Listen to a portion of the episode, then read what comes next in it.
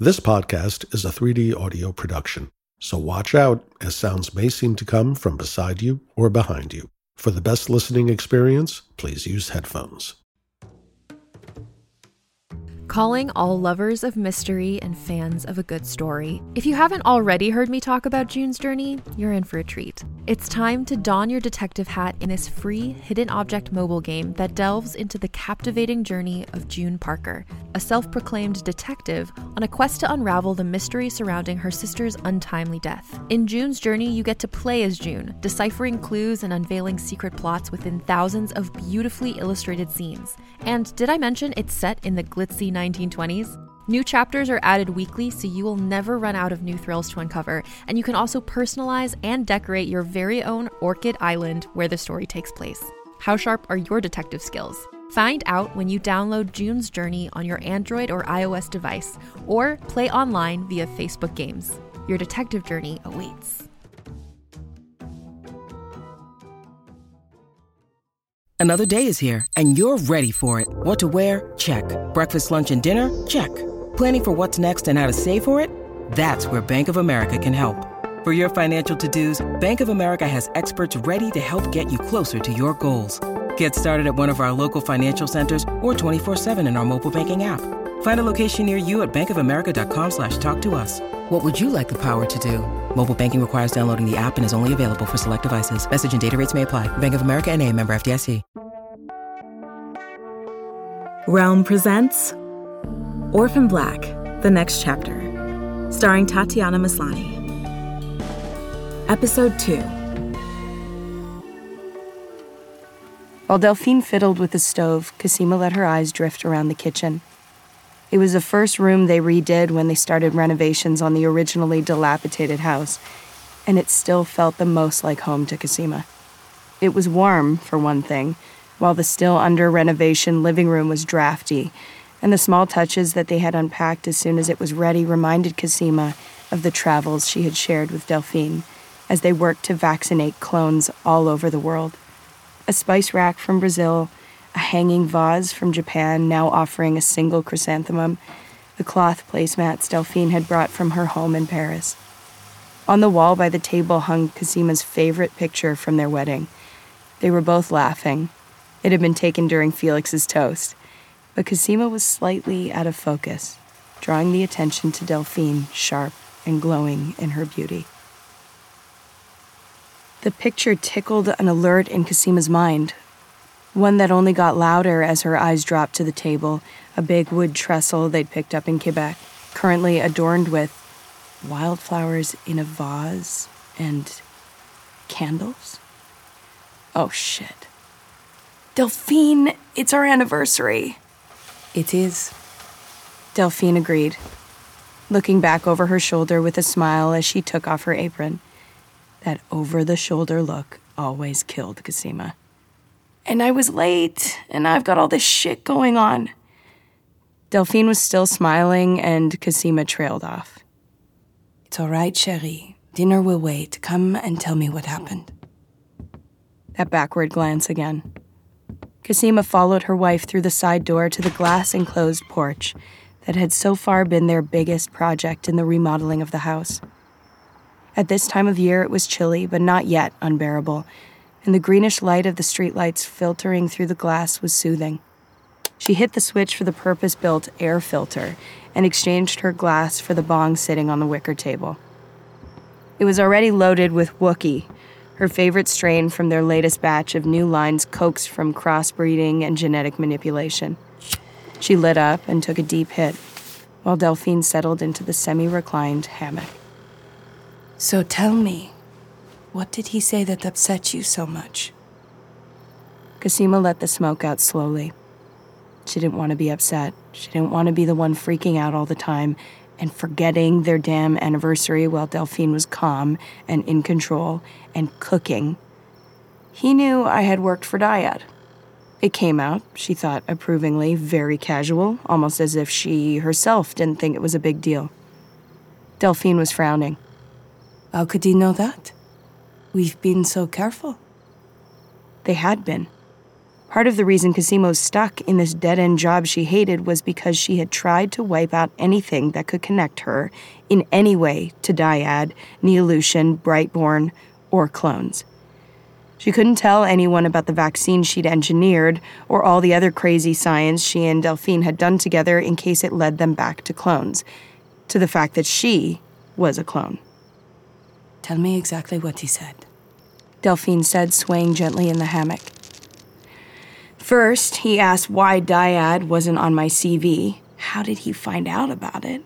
And then he said something about the technology Dyad was working with, but a decade later. Delphine, it's not just the name Dyad. He knows something about what they were working on.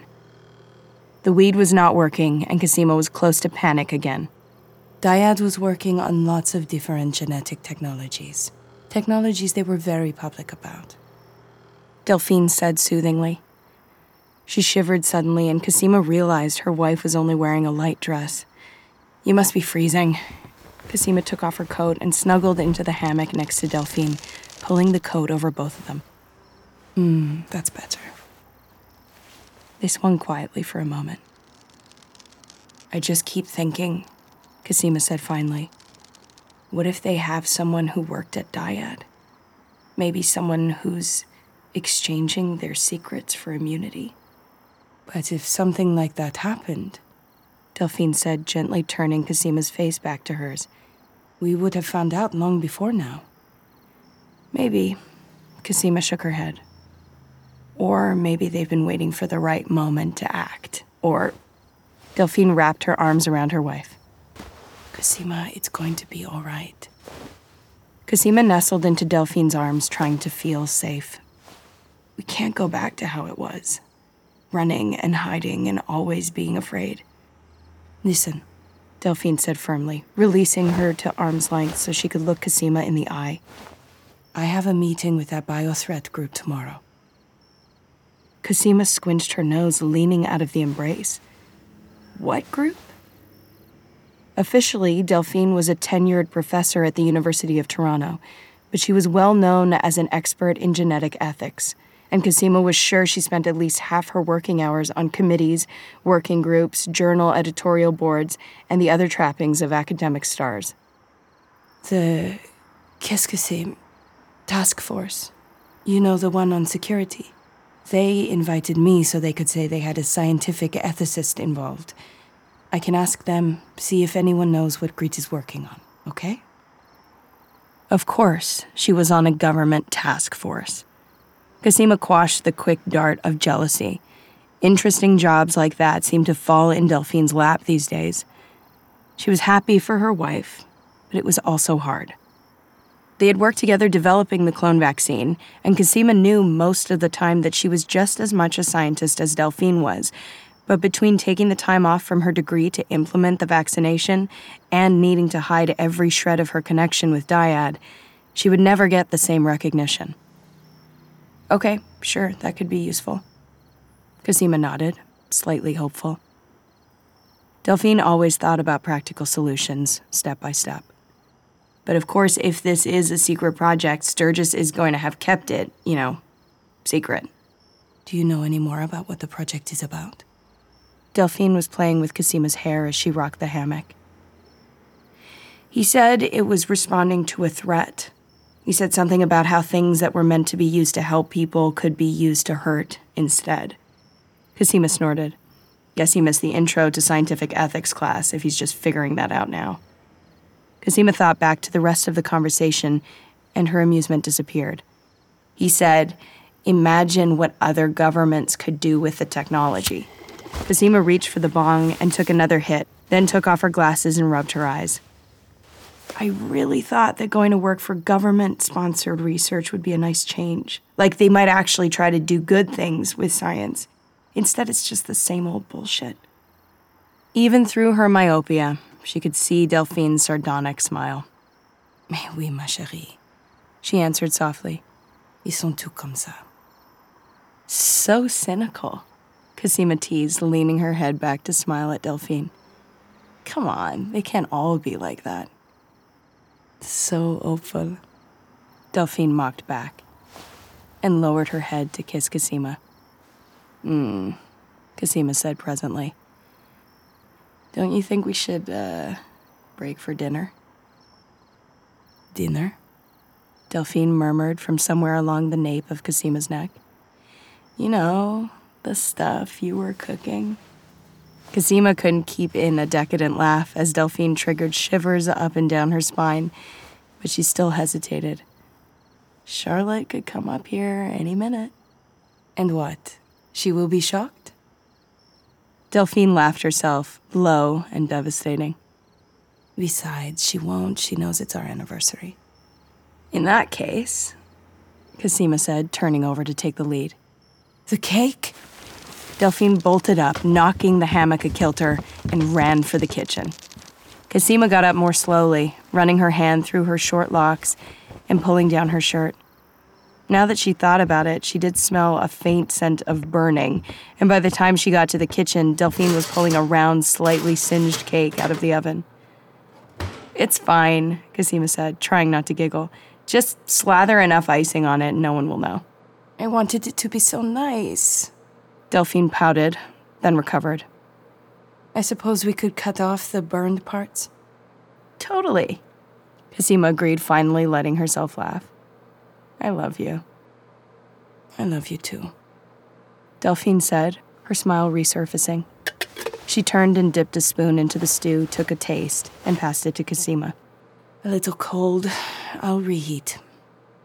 Mmm, Cosima said. That's, like, really good. She wondered if she dared mention that it could use more garlic. Delphine could be a little touchy about her cooking. She realized she had left her glass on the porch and instead of going to get it, reached into the cabinet above the sink for a new one and poured in some wine from the bottle on the counter. This tech he was talking about. Delphine turned with a look of exasperation, but was distracted by the wine. That's what I was using for cooking, Cherie. Here, drink this one. I'm looking for effectiveness, not quality, Cosima said, but she accepted the replacement and took a sip.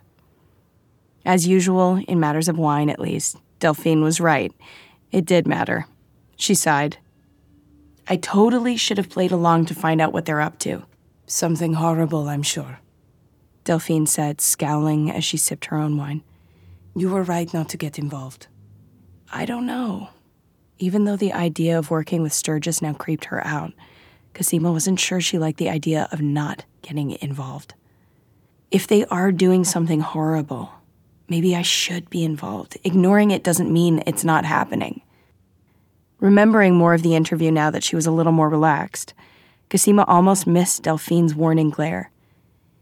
He mentioned my work on genome mapping and gene based vaccinations. Delphine, I haven't published the vaccination work. How did he know about that? I don't care, Delphine growled, brandishing the wooden spoon. I don't want him mapping your genome. I don't want him anywhere near your genome. Cosima couldn't hold back her smile. She leaned in. You're very protective of my genome. Delphine tried to keep her fierce expression on, but gave in. I am, she whispered. I like your genome very much. Their lips met. Cosima leaned into the kiss, feeling her anger and frustration start to drift away. When at last it ended, she lay her head on Delphine's shoulder. Speaking of your genome, Delphine said softly. Cosima closed her eyes. She knew what was coming. Have you given it any more thought? Delphine asked. Cosima pulled away.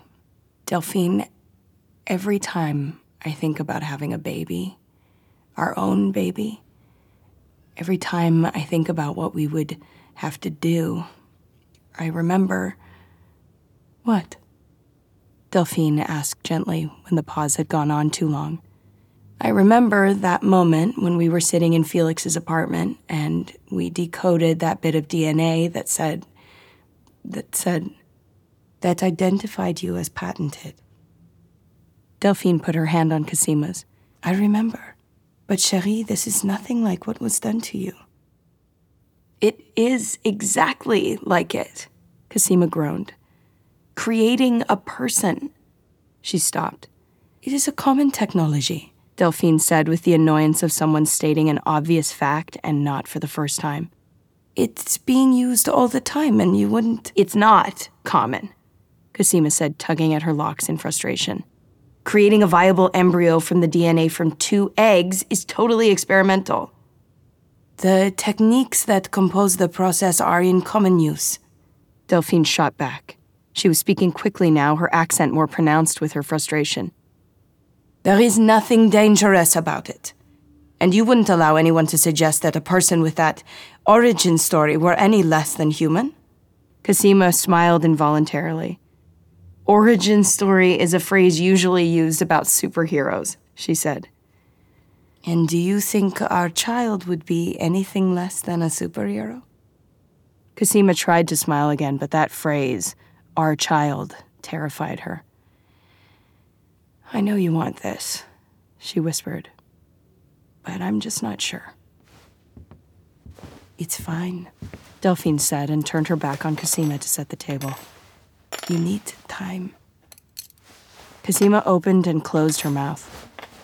They had been married seven years tonight, but she wasn't sure more time was going to make any difference to how she felt.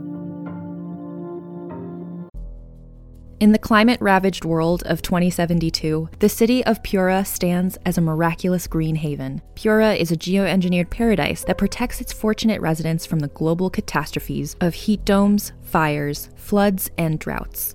In a time when the world outside is unsafe, it's vital for Pura's existence that people rally behind the purpose of the city, and Demetria Lopez, head of the city's public relations, tirelessly promotes its idyllic image. But when she stumbles on a dark secret that, if exposed, would be the downfall of Pura's existence, she must decide who and what she's willing to protect. From Wondery, the makers of Academy and Doctor Death, The Last City stars actors Rhea Seehorn, Jeannie Tirado, and Maury Sterling follow The Last City on the Wondery app or wherever you get your podcasts. You can binge all episodes of The Last City early and ad-free right now by joining Wondery Plus.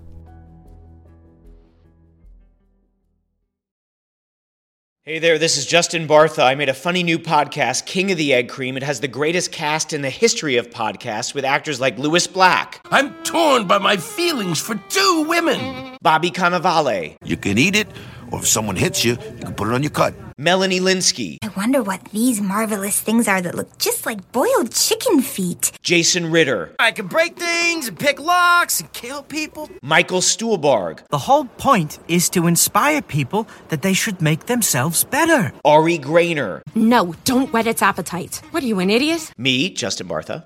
That's not just any egg cream, that's a Lemke's special. And all narrated by the hilarious Richard Kind. This is the story of Harry Dalowitz and how he rose from nothing to become New York's King of the Egg Cream. So if you like funny true stories, come listen to King of the Egg Cream, available wherever you get your podcasts. Charlotte Bowles was working on a paper but she couldn't help hearing Cosima and Delphine on the floor above, their footsteps and muffled voices tracing the pattern of their quarrels and reconciliations.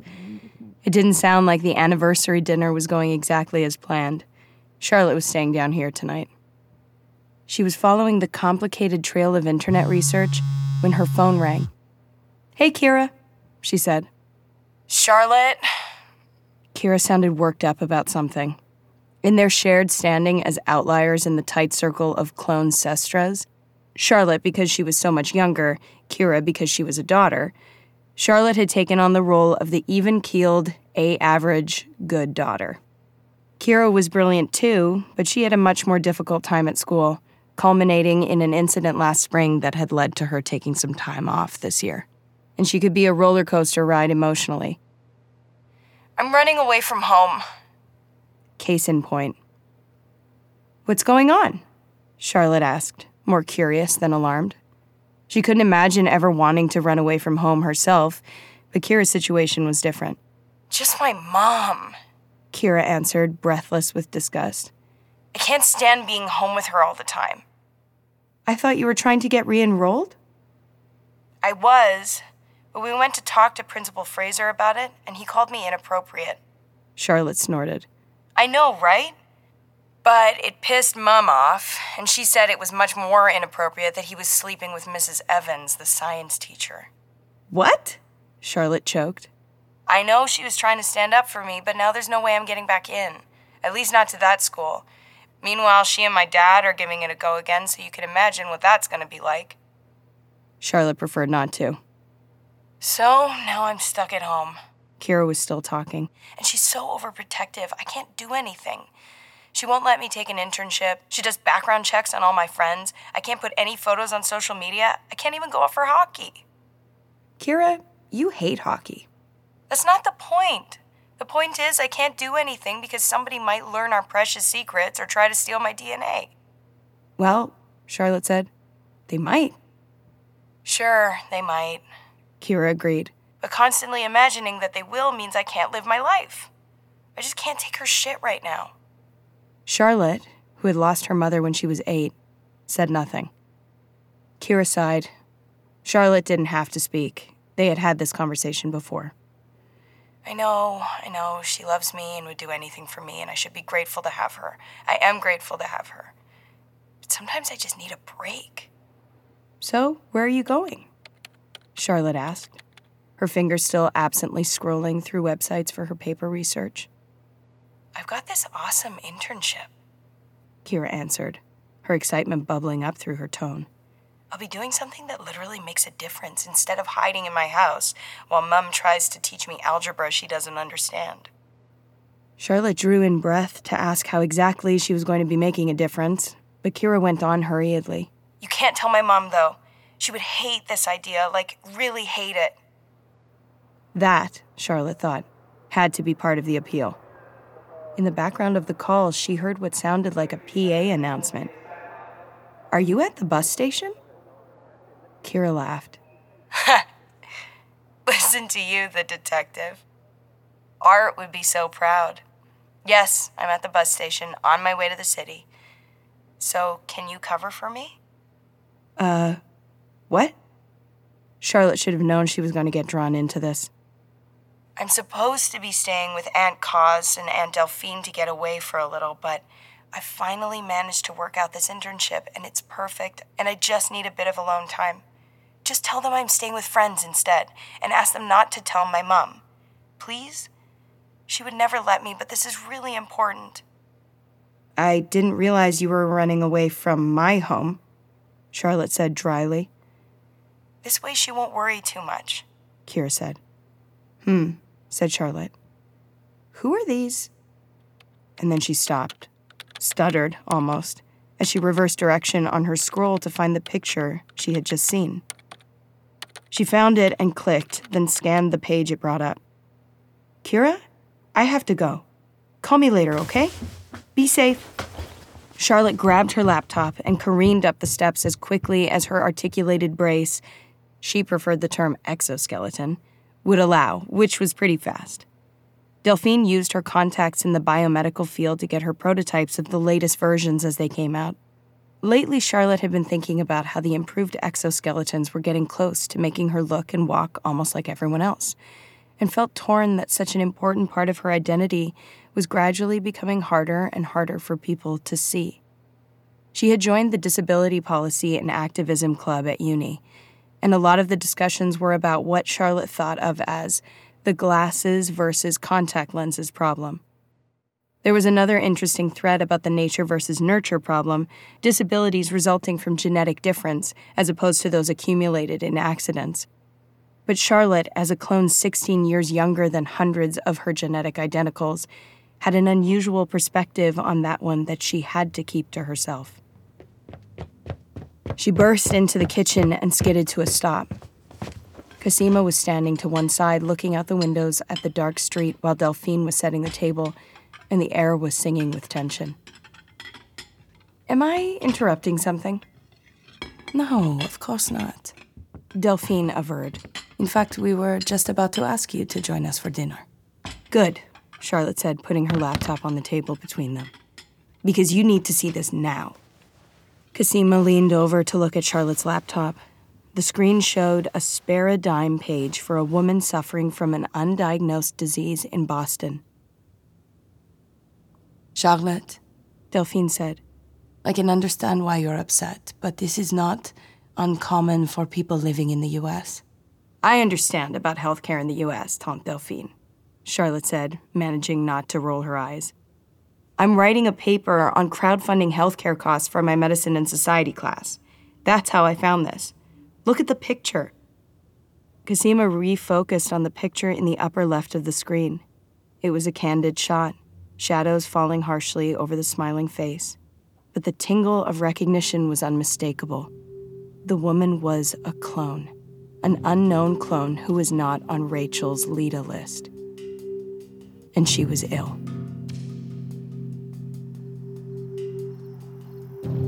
Vivi was already wearing dark clothes.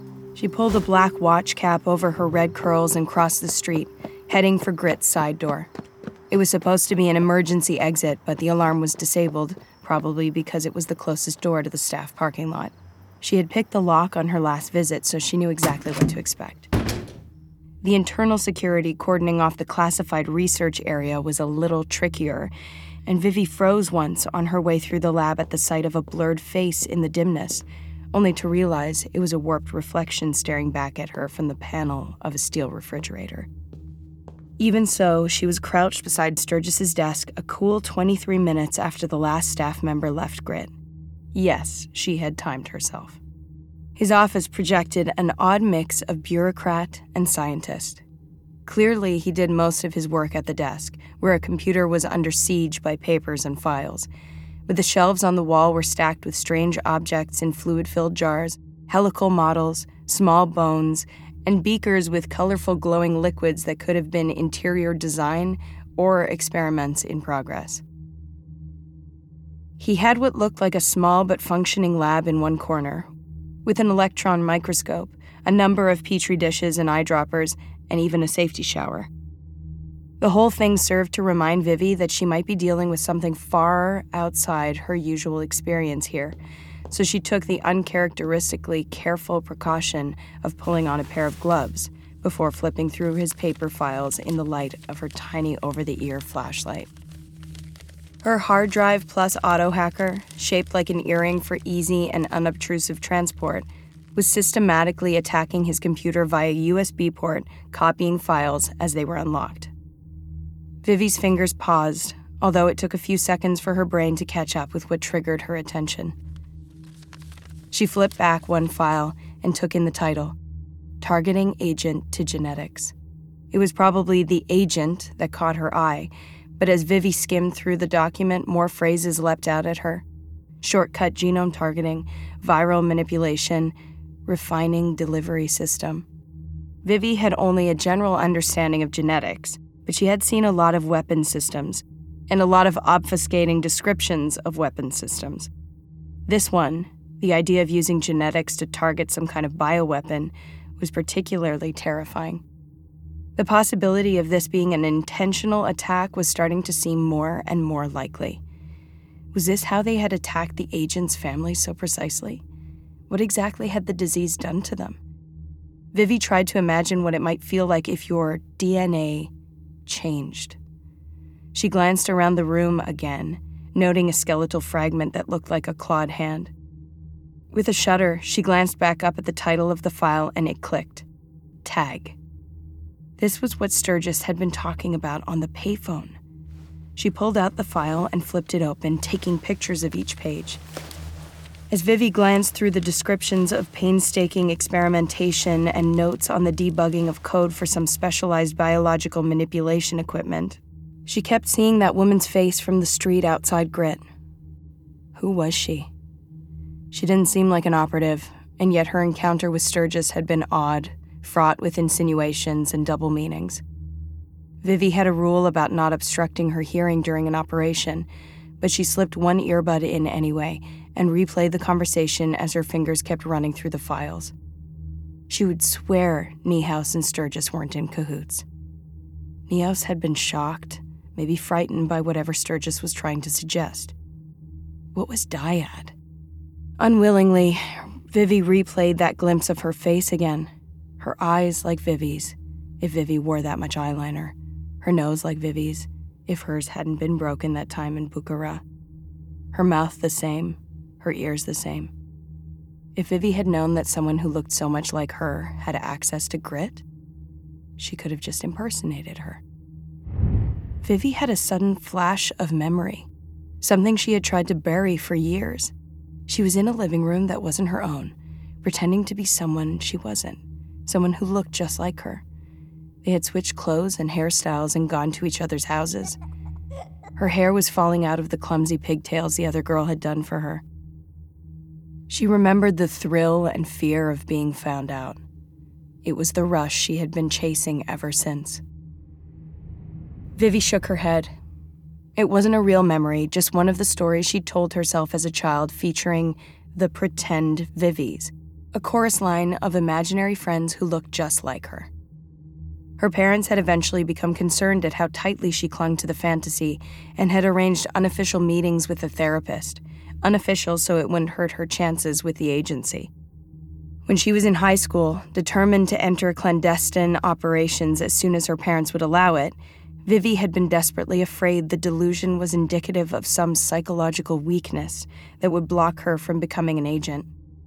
More recently, she had thought of it with a tinge of shame. It seemed like a pretty clear sign of narcissism. Now she remembered vividly the sense of seeing her own face smiling back at her. A door opened outside Sturgis's office. Vivi was flattened to the wall beside the door before the light went on in the anteroom, throwing a chilly square of light through the frosted glass panel. She was barely breathing. How could she have gotten so distracted? The door handle turned and Sturgis strode in quickly. No hesitation, no suspicion someone might be there, no apparent container of deadly germs. Vivi exhaled, only to discover a different kind of panic. She couldn't get caught, and especially not in fucking Canada. Even if she didn't get burned, she'd die of shame. And if she did get burned, she would lose her whole life, her identity. She was calculating the odds of edging around the open door and escaping when Sturgis, seeing the files on the table, whirled. He started, then relaxed. Dr. Niehaus, what are you. He stopped, stared. There was no way he would buy it. They didn't look that much alike, but Vivi felt herself slipping on Niehaus's personality anyway, because that's what she did. Director Sturgis, sorry, I should have called, but I was thinking about what you said, and I want to reconsider. Sturgis's mouth was open, and Vivi could see him balancing on the rim of belief. I have this total knee jerk reaction to classified research just run for the hills. Good thing Vivi had just listened to that conversation again. Niehaus's accent was fresh in her mind, as was the content. She took a risk. But you can probably understand that.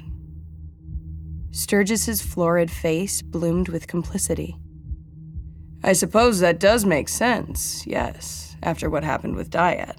That's actually exactly why I thought you might be able to shed some light on my current. He was slowing down, his brain catching up with the situation. She had to keep him moving. So perhaps you could tell me more, Vivi suggested, stepping forward as though to sit in the chair in front of his desk. She was on the crest of an adrenaline wave. I'm really curious to know how I can help. She added an element of shy flirtation to her smile. Everything she knew about Sturgis, from his work history to his tailored suit and expensive haircut, told her he would go in for admiration. Well, I can't talk about the details right now, Sturgis said, moistening his lips. He hadn't stepped back, so they were only a foot apart now. There's paperwork, of course, the NDA, the exact offer. Translation, he's not supposed to be telling anyone anything, Vivi thought. But perhaps we could have an exchange of information. I can give you the broad outlines. He leaned forward. If you could tell me about the. And then he stopped, very suddenly. Vivi waited with an expression of expectant innocence that had served her well in the past. Dr. Sturgis? His stare didn't waver. Vivi wasn't sure he had even heard her. Panic raced through her. She couldn't get burned, not here, not now. Her job was the only thing she was good at, the only thing she cared about. She couldn't manage a long term relationship. She barely had any friends outside the agency. She'd never even picked up a fucking hobby. Her job let her be the person she wanted to be a competent badass while helping to keep her country safe. She wasn't going to lose it all over this asshole. You're not Cosima Niehaus. Vivi kept her expression gently surprised while she took a slow breath in preparation for violence. But what Sturgis said next knocked the wind out of her. You're one of them, aren't you? Oh my god. Oh my god. You have to understand. I didn't know. I didn't realize. He was backing away from her now, trying to get behind the desk. Vivi tried to suck in breath. What was he talking about? One of them. Sturgis babbled on. I thought they were just, I don't know, maybe computer modeled genomes. I know it wasn't realistic. The epigenetic markers. I suppose I saw what I wanted to see. I was so desperate to test the technology. You understand, this could be something really positive, really important, but Davis told me. Vivi was following him, step by cautious step. Sturgis kept babbling. You really look just like her. I suppose that makes sense. He giggled in a truly terrifying way, and Vivi closed the distance until she was in reach of him. Incredible. Just incredible. Sturgis raised a hand as if to touch her hair, and Vivi kicked him. She struck him hard, just above the knee, and he doubled over in pain, which gave her a chance to put him in a submission hold. Whatever was going on here, she had to know. What are you talking about? What makes sense? Who is Niehaus? she hissed in his ear. I don't. I. I barely know her. I don't know anything about that program. It was decades ago. You must know more about it than I do. What the hell did that mean? Vivi twitched his arm upward a notch. Ah! I swear to you, I didn't know. It was. It was supposed to help. I wasn't even. He gasped for breath with a half sob. I wasn't even trying to justify the means, you know. I didn't realize they were bad means. He lied to me, and now the whole program is compromised. His voice was laced with horror, and the word compromised opened a chasm in the pit of Vivi's stomach. She remembered she was supposed to be asking him about the attack, not about the mysterious Dr. Niehaus. The genetic weapon, she whispered. This tag project. Tell me about that.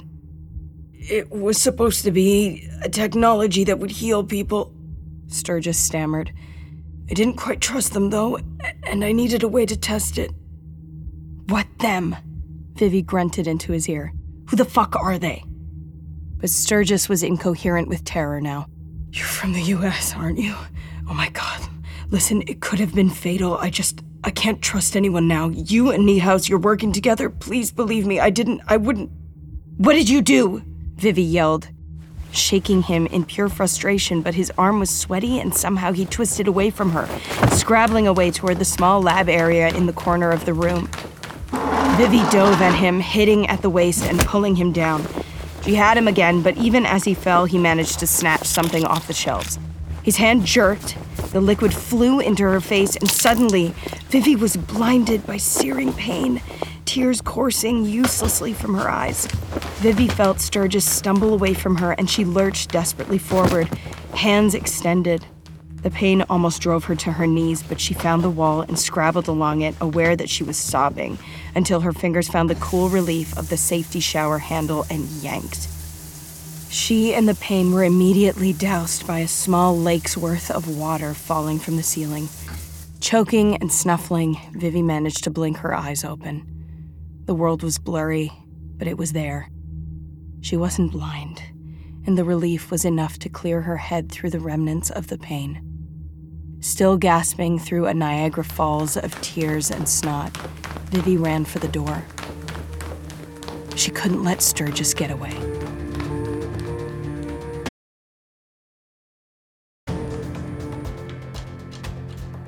Cosima was pacing, dinner forgotten.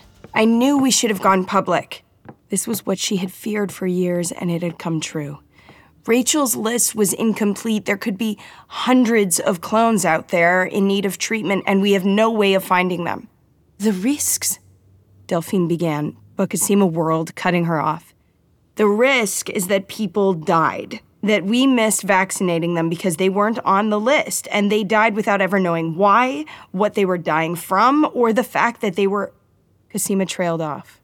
Despite many nights of lying awake wondering, she had never been able to decide whether it was more ethical to tell the unaware clones what they were or to leave them ignorant. Announcing the clone program on our terms could make a lot of things easier. Charlotte began in her usual understated tone, but Delphine cut her off. We've been through this. It's too dangerous, she said with certainty. People will react with fear and anger. And even aside from that, Delphine turned to Cosima. What will it do to your career? Is that what the superstar ethics professor tells us to do? Cosima shot back, furious now. Think about our careers while people are dying? You don't know, Delphine started. No, you don't know, Cosima shouted. You don't know what it's like to find out your entire identity is in question and to be utterly alone at that moment. To realize that if anyone ever finds out, that is all they will ever see of you. She stepped forward into Delphine's space. You think it's bad that I can't put all my experience on my CV? That I can't get a better job? I'm terrified to speak at conferences. I don't use a profile picture anywhere. I can't do public appearances on TV the way you do. Delphine stepped back, her expression going cold, and Cosima realized she had let too much bitterness into that last sentence. Have you considered? She said, and Cosima braced herself because it was the calm, icy tone Delphine used when she was really angry. That maybe you want people to know about clones because fighting Dyad was more exciting than your life is now? That's not. The life, I might add, which you once told me was everything you ever wanted. That's unfair. Stung, Cosima tried to find a way to answer. Just because I hate having to hide my identity and what that means for my career doesn't mean I don't love our life and you. No, it's about the women who are sick, and I'm here sipping Merlot and doing nothing. You did do something, Delphine snapped. She sighed and continued in a softer tone. You beat it, Cosima. We beat it together. And we helped everyone we could find. 249 women, Cosima. We saved them together. And that's a burgundy. We should have helped everyone, Cosima said, but she couldn't make herself yell it. Her attention caught on Charlotte, pressed up against a wall as if she wished she could disappear back into the basement. And now this woman is going through it, and she's all alone.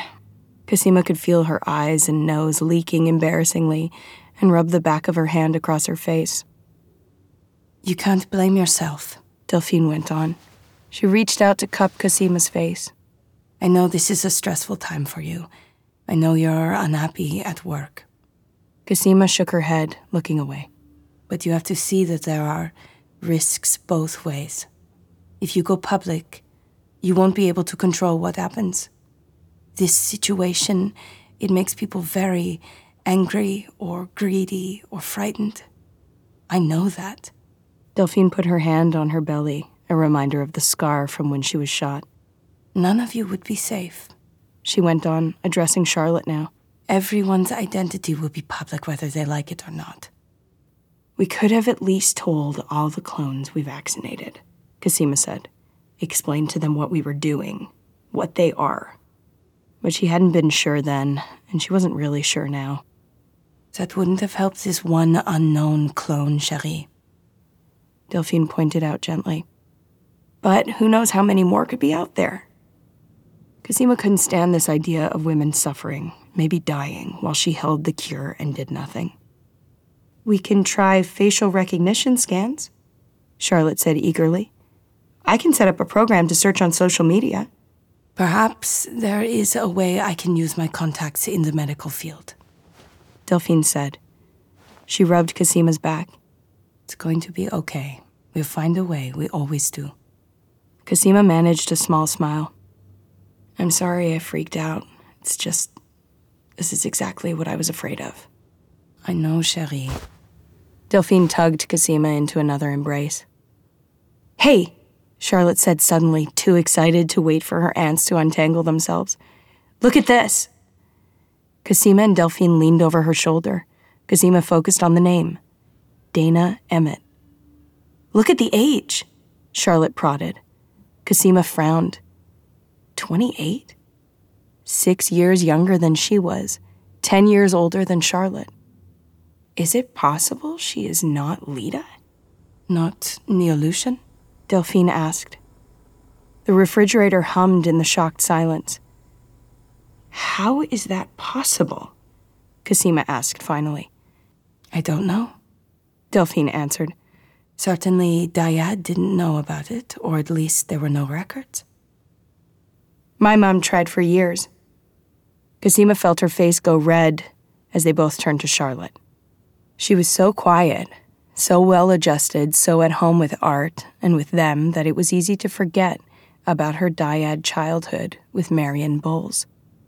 She finally managed with me, Charlotte went on, but maybe somebody else got it right sooner. Cosima kept her gaze locked on Charlotte's face so it wouldn't drift down to where Charlotte was absently tugging at her leg brace. So, what are you saying? Someone was trying to replicate the Duncans' work outside of Dyad? Maybe, Charlotte offered hopefully. There could be another generation. Maybe whoever managed it also did further tweaks, and the illness. Shit! Cosima burst out. Speaking of generations, Kira was supposed to be here by now. Kira is coming, Delphine asked. Cosima waved her hands in apology. Sarah just called me as I was leaving Grit, and then with everything else, I forgot. But she should have gotten here by now. Cosima pulled out her phone. I hope she's okay. Uh, actually, she's not coming, Charlotte said. Cosima and Delphine turned to look at her. She called me and she's staying with friends instead. With friends? Delphine asked. Yes, friends, Charlotte said. She was facing them straight on, not looking away or making puppy eyes, and suddenly Cosima was reminded of art. And she was hoping you wouldn't mention it to her mom. Cosima exhaled noisily. So we're covering for her. It's fine, Charlotte said. I stay over with friends all the time. And Kira really needs some time away from. She gestured in a way that encompassed not only Sarah, but all of Clone World. Sarah's gonna be pissed if she finds out, Cosima said. She wasn't sure she wanted to put herself in the way of that particular guided missile. On the other hand, she could totally see where Kira was coming from. Their relationship had gotten increasingly difficult over the last few years as Kira pushed for more independence and Sarah got increasingly protective. You can't tell on her. Cosima, please. Charlotte took a step forward. Sarah will freak out, and that will only make things worse. Please? Kira's only trying to do normal things for someone our age, and she can take care of herself, I promise. I don't know. Cosima's phone buzzed suddenly against her hand, and she almost dropped it before she could get it turned over to read the screen. What is it? Delphine asked, seeing Cosima's frown. An alert from the university, Cosima said, with a shiver of fear. Something's going on. Delphine and Charlotte followed her as she speed walked into the living room and turned on the TV, flipping to a local news channel. The screen showed a wall of flames. A crawler along the bottom read, Local scientist Nathaniel Sturgis believed dead. Grit just blew up.